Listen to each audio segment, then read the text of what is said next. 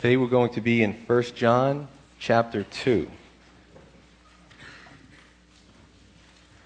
The last time we basically started uh, 1 John, the first chapter, which was really foundational to understanding the rest of this letter or this book.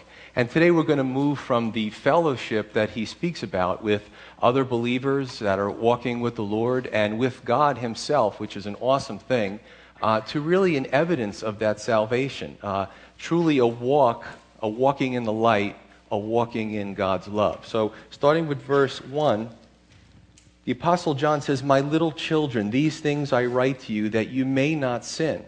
And if anyone sins, we have an advocate with the Father, Jesus Christ the righteous. And he himself is the propitiation for our sins, and not only for ours, but also for the whole world he says, My little children. Obviously, he's speaking to believers. Uh, we're going to see him speak in terms of endearment later on in the book, too. Uh, he's not taking great theological treatise and dumping it on the, the heads of little four year olds. He's speaking to other believers that he has a, a, a fondness and a love towards. But this disciple, John, big difference from when he walked with Jesus. If you remember, Jesus nicknamed James and John, the brothers, sons of thunder, right? Uh, they said in Luke chapter 9, when they brought their message to the Samaritans and the Samaritans didn't receive it, they came back to Jesus and said, Shall we call fire down from heaven on this village like Elijah did? And Jesus is like, Whoa, you don't know what manner of spirit you are. So he calls them sons of thunder. I mean, it's possible that at some point in their flesh, they were hotheads, right? But you see a change here. You see a man who's everyone knows is, oh, you know, I, I, I, read the book of John and it ministers to my heart. This is the disciple of love. A different person here, right? And one of the evidences of walking with God and walking in the light is a, is a change, a changed life and a change of heart. But in chapter one, he said, last Sunday, I write to you that your joy may be full. Now, he was speaking about the relationship that believers can have with the Father and have with each other. And it's just a blessing. And we see that as we partake of communion, this kind of uh, vertical and horizontal relationships happening at the same time. But here he says, the reason I write to you, the second reason, is that you may not sin. And I'll just cover just a brief overview from chapter 1. We know that sin really is inevitable, but it's not necessary. Right? We spoke about 1 Corinthians 10. You're tempted to sin. And the Bible says that God will always provide a way out, so you don't have to take that sin. It's not going to, anything that's come upon you is not anything that's uncommon to what other men and women have gone through. So Paul tells us to walk in the Spirit, and we won't fulfill the lusts of the flesh, right? And, you know, I, there are some teachings out there that basically say that God holds you in this condition and you have no choice but to do evil. I don't believe that, because then there's a tendency to put the blame on God. When we sin, the blame should go squarely where it deserves to. When we have fallen, we need to take the blame for that sin. But the good news about this is that he says, if anyone sins. So John goes on. We have an advocate with the Father, Jesus Christ the righteous. And if you're familiar with that word advocate, in the Greek it's parakletos, which is the same word that Jesus used for the Holy Spirit. So he is also an advocate. And I look at this, if, if you look at the definition of advocate, advocate is like a defense attorney. It's somebody who sticks up for you, right? A counselor. And uh, what happens is, in essence, if it was a courtroom style setting, God the Father is the judge. We have sinned and fallen short of the glory of God, Romans tells us. And, and Satan is the one who accuses us. And we're there sitting there, and, and you know, the, the deck is stacked against us because we have sinned, and they've got it all on tape, right? And Jesus Christ is our advocate. He's like the defense attorney. But what's unusual about what he does versus what defense attorneys do today, he will stand up and say, Your Honor, Father, Joe DeProsimo, he is guilty. He deserves the punishment. What, what are you doing here? But he also says, But I've taken that penalty of his sins upon me on the cross. I've already paid his punishment. So therefore, we need to pardon him. And the Father is satisfied because sin must be dealt with, okay? But also we get to go free because Jesus Christ took that punishment from us. Now, in 1 John chapter 1, we covered three Greek tenses. And it is only so I could bring out the meaning, you know, the flavor and the richness of the word a, a little bit more. Uh, we've covered the perfect tense, the imperfect tense, the present Greek tense. Today, we see this word, if anyone sins, it's the aorist tense. So it's the fourth Greek tense that we're going to study in that uh, grammatical structure. And what he's saying is if anyone commits these specific acts of sin, there is a remedy for us or for it. Christ died for those sins, they can be confessed, and they can be forgiven. And verse 2 it says that Jesus is the propitiation, and we've covered this too, the atoning sacrifice. He appeases the, the wrath of an offended party. Okay, you, you take these words, you break them down into layman's terms, and they make a whole lot of sense. He's appeased that wrath that is deserved because of sin. Okay, so he is our propitiation for our sins. The Apostle John, remember, is speaking to other believers. But not only that, he says, but for the whole world. And that's important. That word whole in the Greek is holos, where we get the word in English holistic. Not little pieces, but aggregately, the sum total. So this, these sins, there, there is a limitless atonement here. The only thing limited about atonement is its application, not its efficaciousness. It, the, the only thing limited is who's going to receive it versus who's going to reject it. But the Bible tells us that when sin abounds, grace abounds much more, much more to, to cover those sins. And we know the context of what Paul was saying, but God's, God knew the sin that was going to come forth of, of this, this rebellion against him. So his grace not only covered it, but superseded it, exceeded that. And I'm here to tell you today that you cannot, you have not outsinned God's grace. If you're coming here today and this is the first time uh, you're being exposed to God's Word, it is powerful. You may have walked in off the street and said, Wow, the Word. You may have looked at our stage and said, Boy, that's ugly, but that's going to change. but next week, we're still going to be in the Word and we're going to have a prettier stage, okay? But the point I'm trying to make here is that it doesn't matter what you did, right? It doesn't matter what you did. And, and that sounds so trite and cliche, but there are some who are wrestling with things that they've done, wrestling with, with um, you know, maybe making a, making a profession and then falling into a grievous sin. It, wherever you are at this point, it's, it's over with. Jesus paid for those sins. Nothing escaped his notice. The Father, the Son, the Holy Spirit. That grace is available you, to you today, okay, for the taking.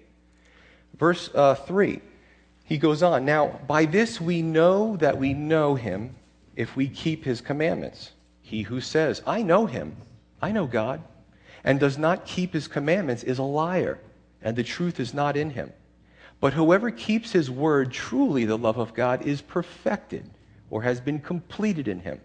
By this we know that we are in him. He who says he abides in him ought himself to walk just as he walked. Many claim Christianity, right? We, we're in a, a society and an age of, you know, uh, new age of tolerance and freedom and all that other kind of stuff, but God's laws don't change and bend to human wills. It doesn't matter how enlightened we become, it doesn't matter how advanced we become as a people. God's laws are timeless and they don't change. You can't claim to be a Christian and claim to love God if we're not doing what he calls us to do. What did Jesus say himself about those who love him? He puts everyone in this room, in the world, into two categories those that love Jesus and those that don't love Jesus. Let me read John 14 to you. John 14, starting with verse 23, Jesus said and answered, If anyone loves me, he will keep my word, and my Father will love him and we will come to him and make our home with him. He who does not love me does not keep my words.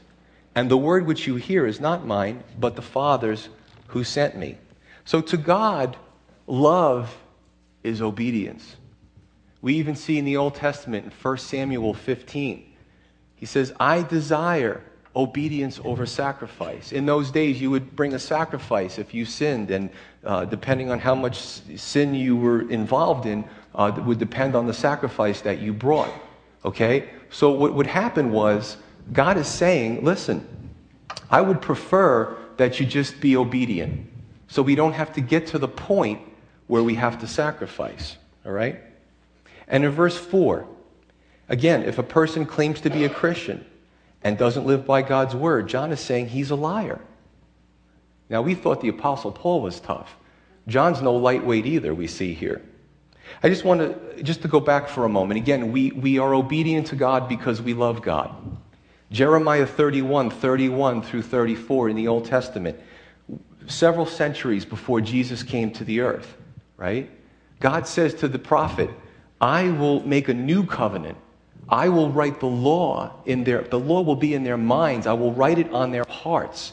There will be no more one saying to another, Know the Lord, for they will know me from the least to the greatest. I will be their God. They will be my people. And again, our desire is to please God. Now, when I grew up in a religion, I thought that God was an angry God, and it didn't matter what I did because he was just waiting to swat me with a huge fly swatter. But when I became born again, my understanding or my desire was to, uh, was to please him. You see, there's a the difference. Once we're born again, when we have that relationship with him, we want to please him. We know that we still sin, but our desire, according to Romans 7, and we see this in the Apostle Paul's confession, is that we want to do what he wants us to do, but sometimes we fail and we fall short. And we keep coming back to that evidence of a changed life. Walking in love, walking in the light, is walking with God. They all go together. In verse 5, he says, The love of God is perfected or matured in us when we keep his word. A changed life produces fruit. And what we do is we start to emulate more clearly what God's love is supposed to look like. You see, the word love is thrown around a lot in our society. Thrown, a, thrown around a lot, and uh, it doesn't mean much in our society. It's become watered down, it's become trite, it's become common. And the, the power in the word love has really been taken out. Okay? So, when we become born again, we understand now what love is. We read it in God's Word, we see what He says about it. And as we grow in Christ and His Word is perfected or matured in us, we actually start to reflect His love, true love, not just the, the, the wordy stuff. Again, I've used the expression of the, uh, the sun and the moon. If you look at the moon with a, with a telescope on a, uh, you know, not a very uh, bright night and it's not really reflecting the sun, it's ugly. It's grayish and there's craters in it and it's just dingy. It's a big, ugly rock floating around and, and spinning around our, our, planet. But on a beautiful day, when there's a, a, night when there's a full moon, you can see the light uh, of the sun reflected off the moon. And the moon, uh, the moon is beautiful. But not of itself, it's because it's reflecting the sun. Having a problem with this uh, microphone, right? Yeah. Okay, let's move on. There are many theologians and Christian figures throughout history that may have come up with some great doctrines and, and great ideas of, of what the uh, threads are written through the scripture. But if they have not love, the Bible's clear. They're no better than a clanging cymbal. And my question is what would history say about us? If someone was to write about us, let's say we passed today, what would history say about us? Would it say that person really knew how to love people? Or would it say that we were just so interested in our own pursuits? It's an important question to ask. Verse 6, it says, He who says he abides in him ought himself to walk just as he walked. Now, that almost seems impossible. How could we walk the way Jesus walked? Well, the answer is not on our own, but God. Only by abiding in Christ can we walk the way he walked. I want to read to you um, John 15, verses 1 through 11. And this talks about that abiding relationship. Now, when we take the word abide, okay, eh, the Greek word, there's other synonyms to it. It means really to remain or to stay. There's really a command to choose right here. So, with that in mind, let me read this to you. John 15. Jesus says, I am the true vine, and my Father is the vine dresser. Every branch in me that does not bear fruit, he takes away.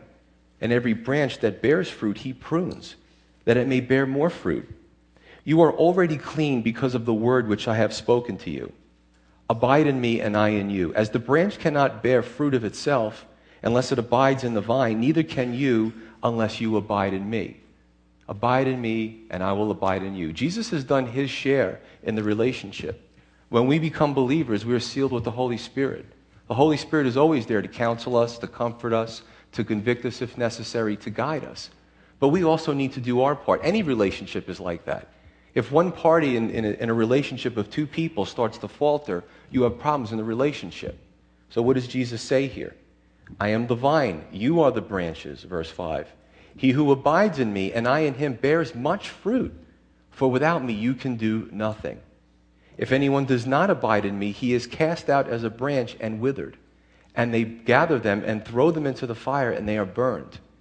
If you abide in me and my words abide in you, you will ask what you desire, and it shall be done for you. By this my Father is glorified, that you bear much fruit. So you will be my disciples. As the Father loved me, I also loved you. Abide in my love. If you keep my commandments, you will abide in my love, just as I have kept my Father's commandments and abide in his love.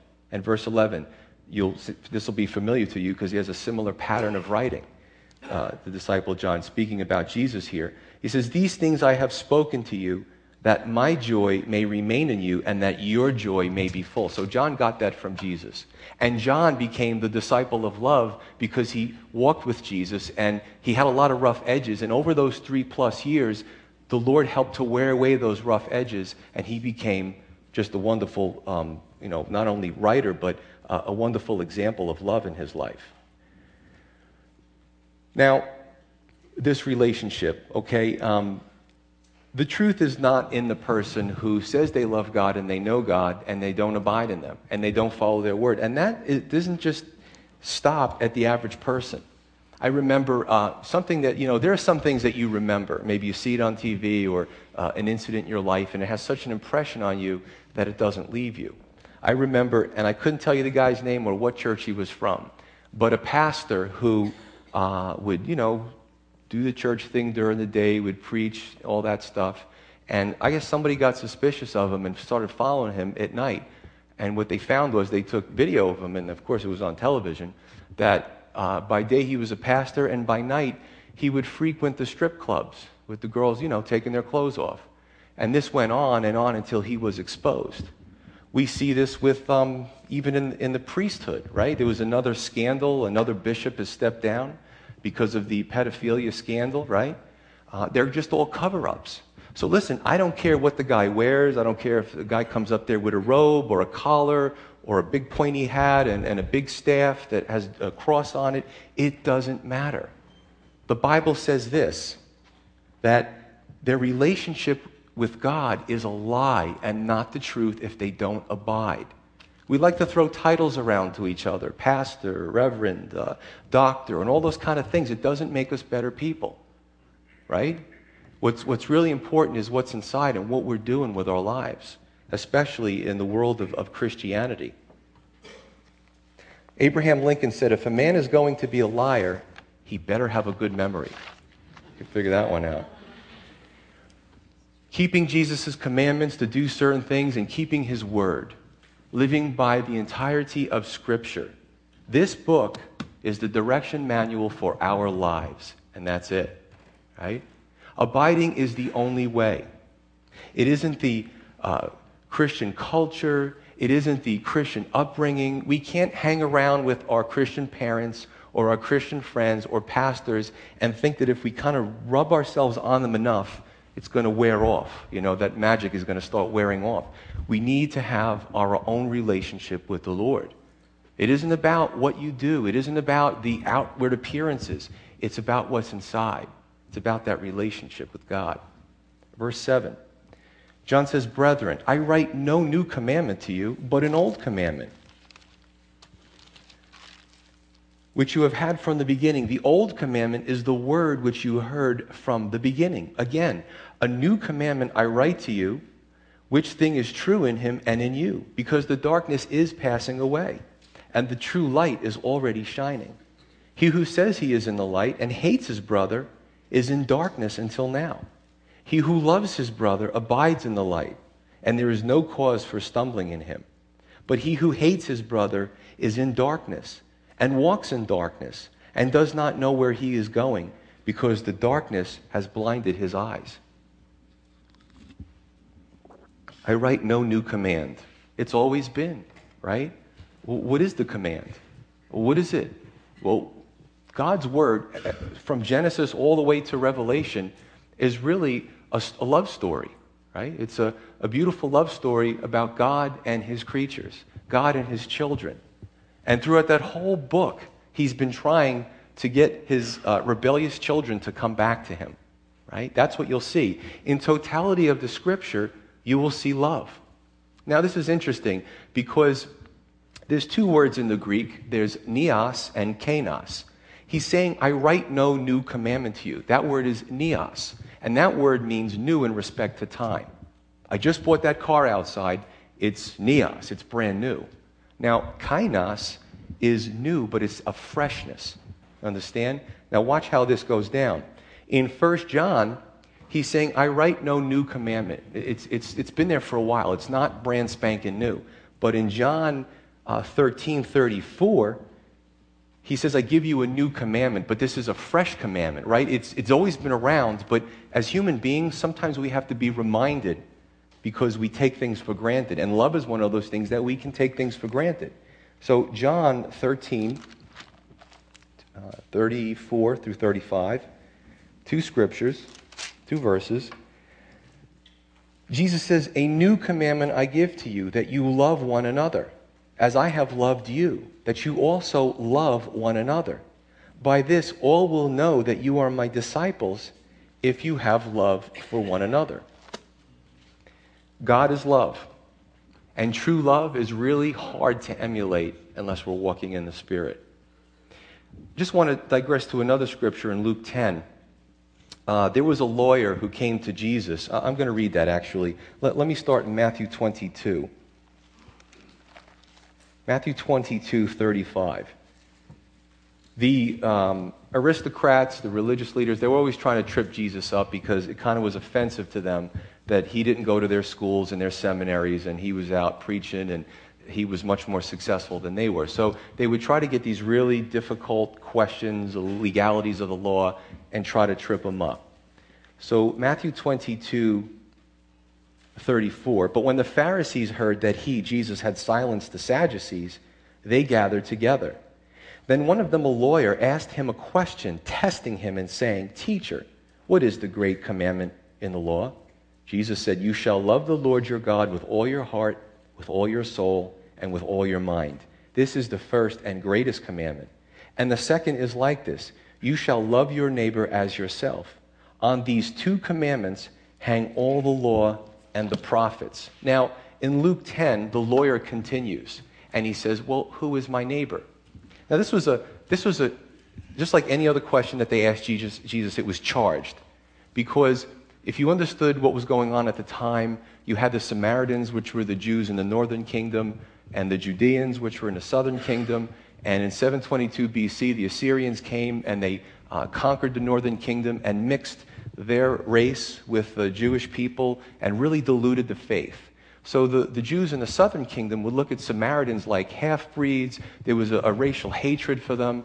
And, you know, if Jesus was to say that, he could really get himself in hot water. So this is how they were charging Jesus with this situation. So what happens is Jesus goes into the parable of the Good Samaritan. And what he does is he speaks about a man who got beat up by robbers and left half dead, and he's, he's out in the wilderness, and a priest and a Levite, the holy religious men from the southern kingdom, they see the guy, they, they just they don't want to get involved, and they keep going, right? However, there was a Samaritan who was a hated person in, in that culture. He came, he bandaged his wounds, he put him on the horse, he brought him back to, or the donkey, he brought him back to the inn, uh, paid the innkeeper for his time, and the man was repaired. And Jesus said, Well, who is the neighbor to that man? So he kind of, he kind of put it right back at them. But this is what I find interesting, and where I'm going through all that, is that in verse 9, he says, He who says he's in the light and hates his brother is in darkness until now. So fast forward 2,000 years from when Jesus told that parable. There are Christians today, right? Have the Bible, the New Testament, Revelation's been revealed, and they ask this question whether to a pastor or, or somebody who knows the Bible, they would say, Same question, who's my brother? You see, we end up doing the same thing 2,000 years later. You see, because if you tell me that let's say I have to love a good Christian brother who's walking with the Lord and they're really nice. I can do that. Right? So, what I want to make the pool of those that I'm allowed to hate kind of greater, right? So that I can only love the good people. So, we do the same question. Well, who's my brother? Well, what's John talking about? So, you know, my annoying in law who's not saved and gets on my nerves, that's okay, that's fair game. But my wonderful brother John, who's sitting in the front here, who's just a wonderful Christian, I, you know, I can love him. We ask the same question. Human nature hasn't changed, right? So, John, or Jesus is saying, and John is saying, it's new, but it's not new. There's nothing new under the sun here. God has always felt this way. Let me just give you a little taste of what real love is about. 1 Corinthians 13, uh, only four verses. 1 Corinthians 13. The Apostle Paul speaks about love. He says, Love, love suffers long in verse 4, and it is kind. It does not envy. It does not parade itself. It is not puffed up or arrogant. It doesn't behave rudely. It doesn't seek its own. It's not provoked. It thinks no evil. It doesn't rejoice in sin and iniquity, but rejoices in the truth. Love bears all things, believes all things, hopes all things, endures all things. Love never fails. Again, that's a high bar to reach. And if we're just doing the outward appearance, we're not going to reach it. Or we're going to maybe fool a few people, but we're not going to be able to maintain that. We're going to crash. The only way to do that is to abide in Him. Right? That's the only way to fulfill that. And verse 8, he says, The darkness is passing away and the true light is shining. Jesus is the light of the world, and he pierced the darkness of evil and hate at that time. Matthew 4, referring back to Isaiah 9, when speaking about Jesus coming into the world, it says, The people who sat in darkness, obviously, we're speaking about spiritual darkness here, saw a great light, and upon those who sit in the region and shadow of death, light has dawned. So, this was an expression, a spiritual expression, of what happened when Jesus came on the scene. You saw the climate, the political climate, the economic climate, the uh, social climate, and Jesus came with the light of God's love and exposed the darkness. Jesus showed us how to apply God's law and showed us how to love. And the way he says that the darkness is shining, and it's going to continue to shine, why? Because as the light of the world, Jesus came. His presence, his teachings are still affecting the world for good. And again, when I was praying this morning, I spoke about uh, our missionaries in Afghanistan. So, how is the light piercing the darkness of this world? I can't imagine if I was to go back in time, if I was, God gave me that uh, ability uh, to just see what the world was like, right? It wasn't a good place to be in. Jesus probably came at the worst time of human history. Racial hatred was acceptable. You know, hatred of someone who didn't speak your language was acceptable. All these things were acceptable. The nations were, were constantly fighting and feuding and turning on each other. And you know, the Egyptians were on the side of this person one day and then that on the other day. And, and the, you know, uh, different uh, mercenary groups would come from countries just to fight battles. And this is what was going on when Jesus came into the world. And I think about missionaries today. If you've ever read Voice of the Martyrs, it's a great periodical for missions. And it just shows these families, these people who go out into countries and learn the language and learn the culture and give up everything maybe they've accumulated as far as wealth in the United States. And they, their whole purpose is to just give the gospel, just tell people what it means to be saved. And they're, they're being persecuted, they're being uh, murdered, they're having their churches blown up. All kinds of stuff is happening. Why? Just because they want to give the light of God's love, that light piercing the darkness. And this is interesting about light, how God has set it up. If it's dark out, right, and there's no moonlight or no street lights, and it's really go to, you know, when I used to live in Pennsylvania in, in the mountainous areas, and there was just nothing. I mean, if, if it was just pitch black. You take a flashlight or a powerful light, it could have, you know, a, a portable light, and you press the button, and all of a sudden there's light. The light pierces the darkness. But you know what hasn't happened yet? No one's come up with a device that if you're out there on a beautiful sunny day that you have a little device and you press the button and it sucks all the light in and all of a sudden it gets dark. It doesn't happen, right? So light pierces darkness, but it only works one way. Darkness doesn't pierce light. Verse 10 If God is love and God is light, then walking in the light means to walk in God's love. And how fitting today to be what we would celebrate as Mother's Day. Because mothers have a sacrificial love, right? Any of you who know who have newborns or young children and toddlers, your life is not the same anymore. You know, you can't just go get up and hang out with the girls or go somewhere because you have another life to take care of. When that little child is in their crib and they scream, they think the whole world revolves around that crib, right? and then two and three, and before you know it, and you know what, moms, you're not always appreciated, are you? Right? I, I got to say, looking back when I was a kid, I didn't always appreciate my mom. But one day she's going to be gone. And she sacrificed her life. You know, my mom uh, waited till my sister and I were really to the point we were graduating high school and becoming adults before she went back to school for nursing, which was always her dream as a young, as a, a young girl. But she chose to raise her family and put us first until she went back and, and, and fulfill something for herself. So that mothers is it's a sacrificial love. Now, unfortunately, we live in a world and we see it on TV where uh, there are some moms, very few, who are giving up their children for drugs or for boyfriends or uh, putting their kids in really dangerous situations, and that's disgraceful. That goes beyond what God has implanted in a mother to love her children. So, a mother's love, all else being equal, is a sacrificial love. To walk in the light means to walk in love, and we need to understand God's love, not what our society says about love, because that bar is way down here, right? There's been songs made of, of adultery and, and love, I love, and it's, the whole song is about adultery. There's no love there. That's lust. And we need to know the difference.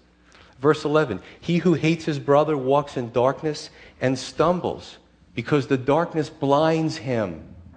Not ocular blindness, but spiritual blindness. We need to understand that. Hatred is corrosive and makes a person irrational. Um, I, I thought I knew almost everything there was to know about World War II. I find it very interesting. But I recently watched a, and I found out that I don't. I recently watched a documentary where there were these historians, and they interviewed them, and they talked about some of the real close battles between the Allies and the Axis powers. That if they would have gone in the other direction, the whole uh, uh, fate of the war could have changed or gone in another direction. But what they said was Hitler was so maddened by his hatred for Jews, right? And, and for those who, who he disagreed with, that he spent all these resources and all these men and all these man hours making these camps and all raw materials that he needed for the war effort. And so many Jewish brilliant scientists, chemists, physicists, biologists uh, in medicine, and he had them put to death because of his hatred for them. And what they surmised and speculated was that if he was to try to take over the world without that element and, and bring those people in to help him, that Germany might have won the war. So not only was Hitler an evil man, but he was a stupid man. He was. His hatred completely blinded him, and, and he was really willing to throw it all away and lose because of his hatred for the Jews. Right? So think about that. Hate, hate blinds us. It causes us to stumble in the darkness. It makes us foolish. And now we have jihadists. Now we have those who believe that uh, if they go into a, a, shopping mall or a bus and, and blow themselves up and pack themselves with explosives, that when the moment they wake up, God's going to reward them with all these rewards. They're all so stupid because every time they do that, they wake up in Hades and it's hot. And they probably are saying, no, maybe a little bit cooler than this. Hey, get used to it because that's where you're going to spend all eternity. To think that a God would want you to blow up innocent people doesn't make any sense. It's, we, we scratch our heads, especially those who are believers. It does, how could they, they're completely blinded. The world needs to see that there is a Satan in this world, and there are those who are willing to follow him. Darkness and blindness. Jesus said to the religious leaders, You're spiritually blind, but you say, being spiritual leaders, that you see. Because you say that you see, your guilt remains your guilt remains. Yes, but the Christian is held to a higher standard, right? Of course, we can look at the worst people in history and say, gee, I'm pretty good, aren't I? But that's not the standard. God's word is the standard. Nice try, but it doesn't work. Christians cannot walk in the light with hatred brewing below the surface. Sometimes we need to stop for a moment and think of a person that maybe we're getting close to having those feelings for. Someone who's wronged us in the past, hasn't paid a bill, has done something that completely turned on us, knifed us in the back, and to stop for a moment and think of that person. Hatred, bitterness, it's best to just let it go and give it to the Lord. And sometimes it's a process. Hatred and bitterness will hurt you more than anyone else. Understand that. You could sit there and I could look daggers at Russ and get all tight. It's not affecting him. He's going to look at me and think I'm just weird, right? But inside, it's disastrous. Number one, the Bible tells us that it's disastrous to our spiritual walk. We know that. But there are also, we're body, mind, and spirit. It's not good for our psyche either, right? That, that those angry feelings all the time, it locks us into a position where we can't enjoy anything because we're just always, that's always an overriding theme in our lives, that person who wronged us. And check it out physically. You know, I love to study the human body. Physiologically, when we're in that mode of hatred and bitterness and we're locked into that day after day after day, you know that the body releases catabolic hormones as opposed to anabolic hormones that build. Catabolic hormones break tissue down. So if we stay in that state for long enough time, if, if they were op- to open us up, you can see the person is aged 10, 15, or 20 years past their years. Because that constant state of resentment and bitterness and anger, it just, those hormones just keep washing through our system and it starts to wear out our tissues. So it's not good for us physically, mentally, or spiritually. Now, do people get on your nerves? Nobody gets on your nerves? Just, you know. You don't think people get on my nerves? Not anybody here, of course. but it is a huge chasmic step between someone getting on our nerves and hatred. It's a huge step, right? Don't make that, that step. You know, and also, when we talk about love, I don't want to just um, gloss over this, but even as believers, you know, we could get so used to our friends and our cliques and our, our, our you know, things that we enjoy in, in life. And there are Christians who've been Christians for a long time, and, you know, it almost looks like they sucked on a lemon. They just have that, that puss. It's like, smile, man, you might like it. That's a peeve of mine. If they see a friend, oh, hi, how you doing? And then like, I'm not talking to anyone but my friends. You know? Walking in the light means walking in love. Verse 12. I'm going to actually uh, turn this because it's a long chapter. I'm going to go through 12 through 14, and then we're going to uh, finish 15 to the end on next Sunday.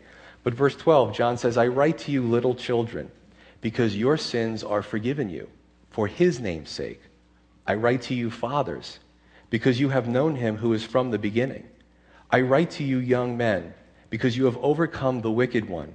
I write to you, little children. Again, the second time he says, because you have known the Father. I have written to you, fathers, because you have known him who is from the beginning. I have written to you, young men, because you are strong, and the word of God abides in you, and you have overcome the wicked one. It appears the Apostle John takes a break to, you know, it's in the same theme to encourage believers, right? Again, little children understand the language. Uh, there's some heavy the, uh, doctrinal theology, theology in here that he's not, you know, sticking it to four-year-olds to understand it. Little children. Most likely, this refers to those in different stages of their spiritual walk. So, little children, maybe you've been saved a few months, or you're new and you're, you're slowly sitting at the Lord's feet and understanding the Lord.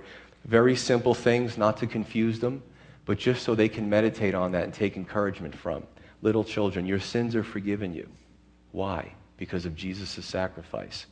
Right? Comforting and easy to understand. And that you have known the Father. You have known the Father because you know the Son. Right? Comfort. He says, I write to you, fathers, maybe more mature, maybe older believers, maybe for decades, maybe uh, mentors in some sense, right? And you have known the one from the beginning. You have known, you known the timeless one. And he says it twice to reinforce them.